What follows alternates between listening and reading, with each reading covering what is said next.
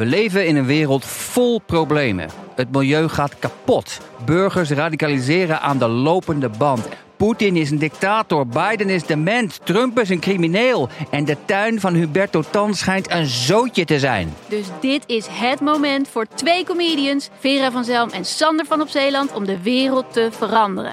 Alles moet anders. Alles moet anders.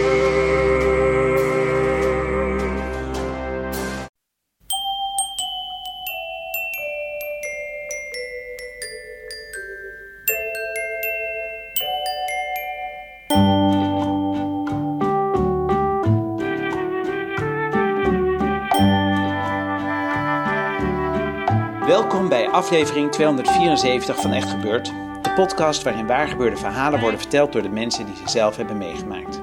In deze aflevering een verhaal dat Willem de Wolf in januari van dit jaar vertelde tijdens een Echt Gebeurd avond in de Groningse stad Schouwburg. Het thema van de avond was Onderweg.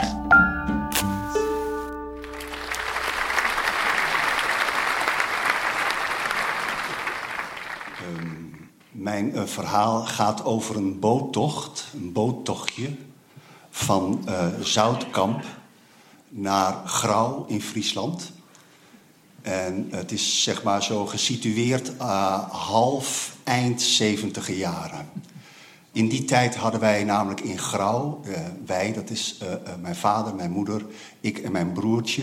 Wij hadden in die tijd een staakerven in Grauw aan het Pikmeer. En een staakerven hebben in Grauw en aan de Friese meren betekent eigenlijk ook dat je een bootje moet hebben. En toen zijn we, uh, mijn vader is op zoek gegaan naar uh, een bootje. Een bootje voor ons, zodat we wat konden varen. En daar heeft hij veel werk van gemaakt. Ik herinner me dat er op een gegeven moment heel veel folders in huis lagen over bootjes. En op een gegeven moment is de keuze gevallen op een Shetland. En een Shetland, dat moet u zich voorstellen, dat is een klein bootje met een kajuitje en een kuipje. En daarboven zit dan een, uh, een luifel. En daarachter zit een uh, buitenboordmotor. Dat bootje heeft mijn vader toen gekocht in Zoutkamp. Maar op een gegeven moment moest dat natuurlijk van Zoutkamp naar het Pikmeer in Friesland toe. En wij hadden nog nooit gevaren eigenlijk. Wij waren wel mee geweest met, met kennissen en dergelijke, af en toe eens mee. Maar echt zelf varen en alles wat daarbij hoorde, dat hadden wij eigenlijk nog nooit gedaan. En uh, dat was ook nog niet de tijd van de, van de vaarbrevetten en dergelijke. En ik herinner me dat mijn vader toen een idee had, want die nodigde mijn oom uit om mee te gaan uh, voor het vervoeren van het bootje. Mijn oom Klaas. Mijn oom Klaas had op de binnenvaart gezeten.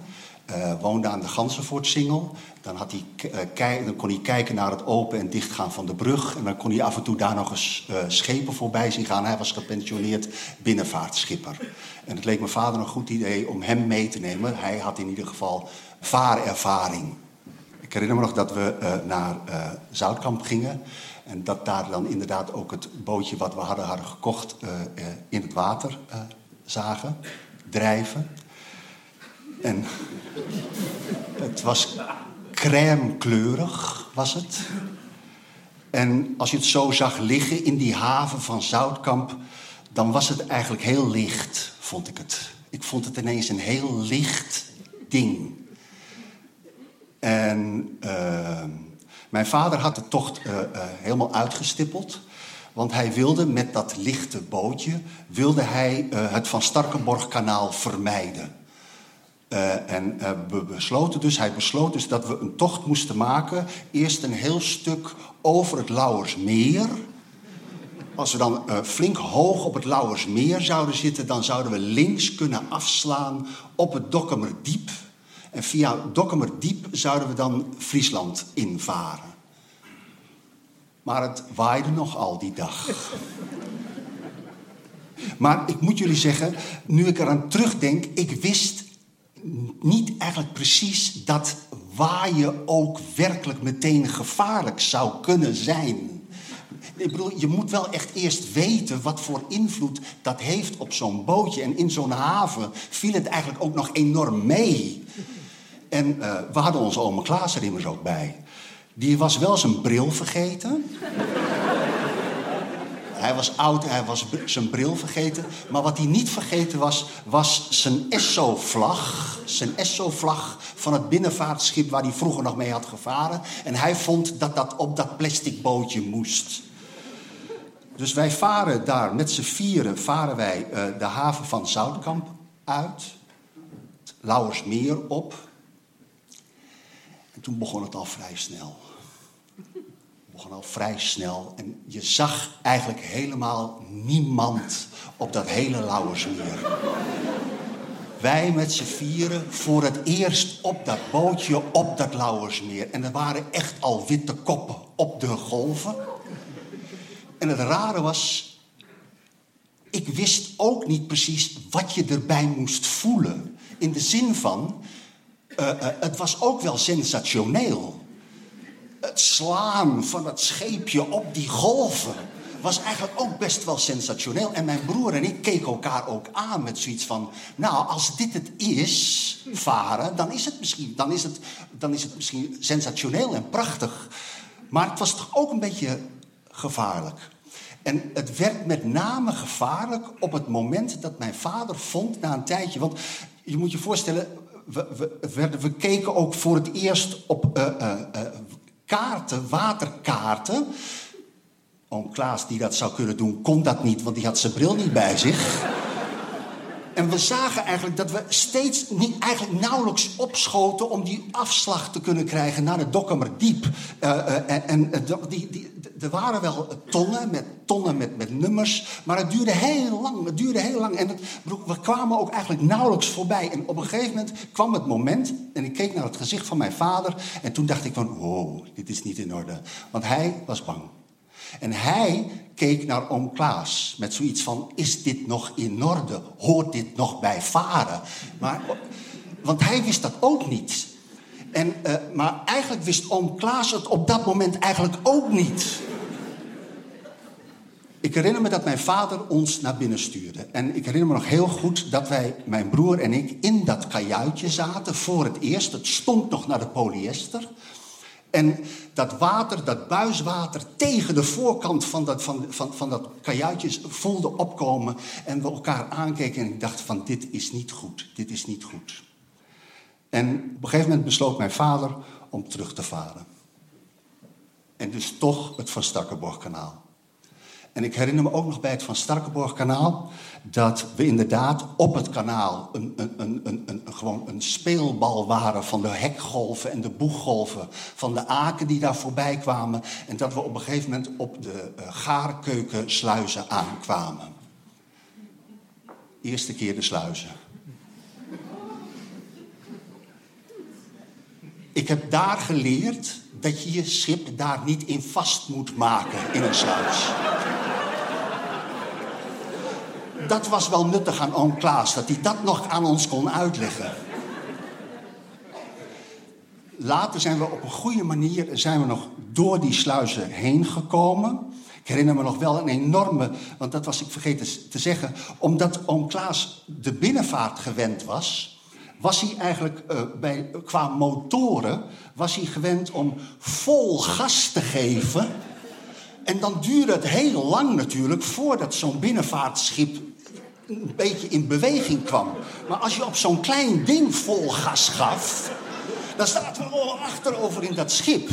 En eigenlijk kreeg hij dat de hele vaart niet door. Dat, dat, dat hij dat, het was eigenlijk steeds zo.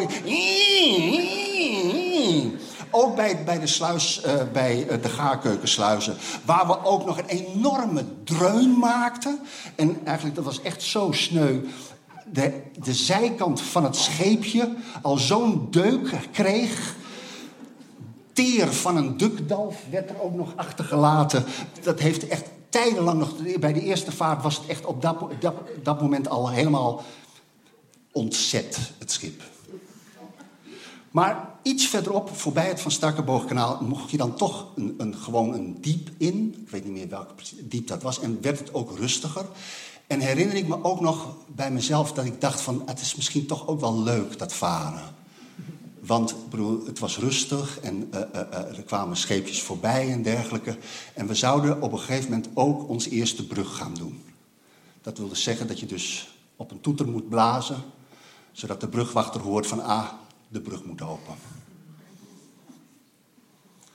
Ik herinner me dat we dat deden dat vrij lang duurde voordat de brugwachter ons hoorde. Maar op een gegeven moment had de brugwachter ons dan toch gehoord.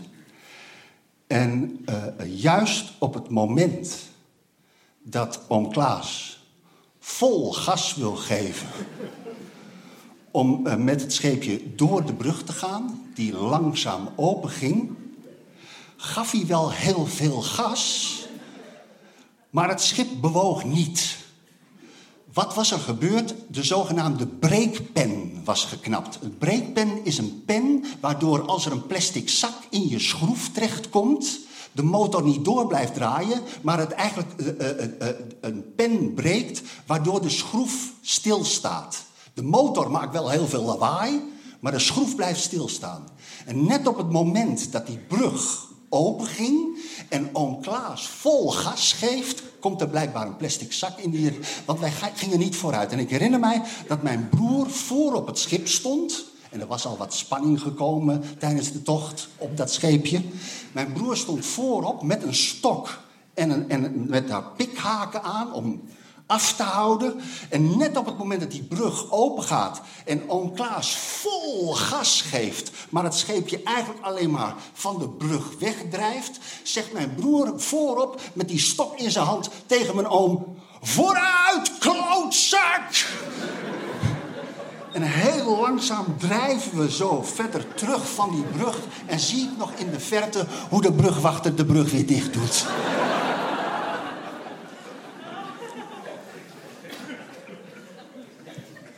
Raar is, dit laatste gedeelte van het verhaal bij de brug uh, vertelt mijn vader nog altijd op verjaardagen.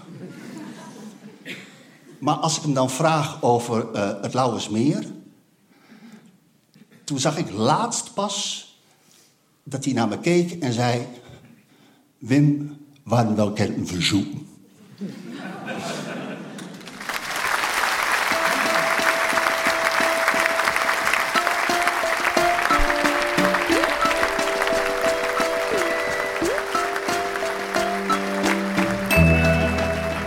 Hoorde een verhaal van Willem de Wolf. Willem is theatermaker bij het Vlaams-Nederlandse theatergezelschap De Koe. Dat is het enige toneelgezelschap waar ik al jaren geen voorstelling van gemist heb. De Koe weet als geen ander poëtische teksten te verpakken in een slapstick grenzend spel. Zware thema's worden bij De Koe licht en lichte thema's krijgen onverwacht veel gewicht. Het is moeilijk te beschrijven, maar iedere keer dat ik ze gezien heb, kom ik zwaar geïnspireerd naar buiten. Helaas is dit geen makkelijk jaar voor theater. Maar in hun laatste voorstelling, De Nijl is in Cairo aangekomen, is het ze toch weer gelukt iets te maken dat erg past bij dit moment. De voorstelling is literair, grappig en aangrijpend tegelijk. De volledige speellijst staat op www.dekoe.be. Daar kun je je ook inschrijven voor een nieuwsbrief, zodat je ook op de hoogte bent van hun voorstellingen als de zalen weer helemaal open gaan. De vertellers bij Echt Gebeurd worden begeleid door onze redactie, Paulien Cornelissen, Maarten Westerveen, Rosa van Toledo, Sander Pols en mijzelf, Mieke Wertheim. Productie Eva Zwaving, zaaltechniek voor deze aflevering was in handen van Bram den Haan, podcast Gijsbert van der Wal. Dit was aflevering 274. Bedankt voor het luisteren en vergeet niet, als je ooit met een Shetland van Zoutkamp naar Grauw wilt varen, vergeet dan niet om eerst een oude Esso-vlag te hijsen.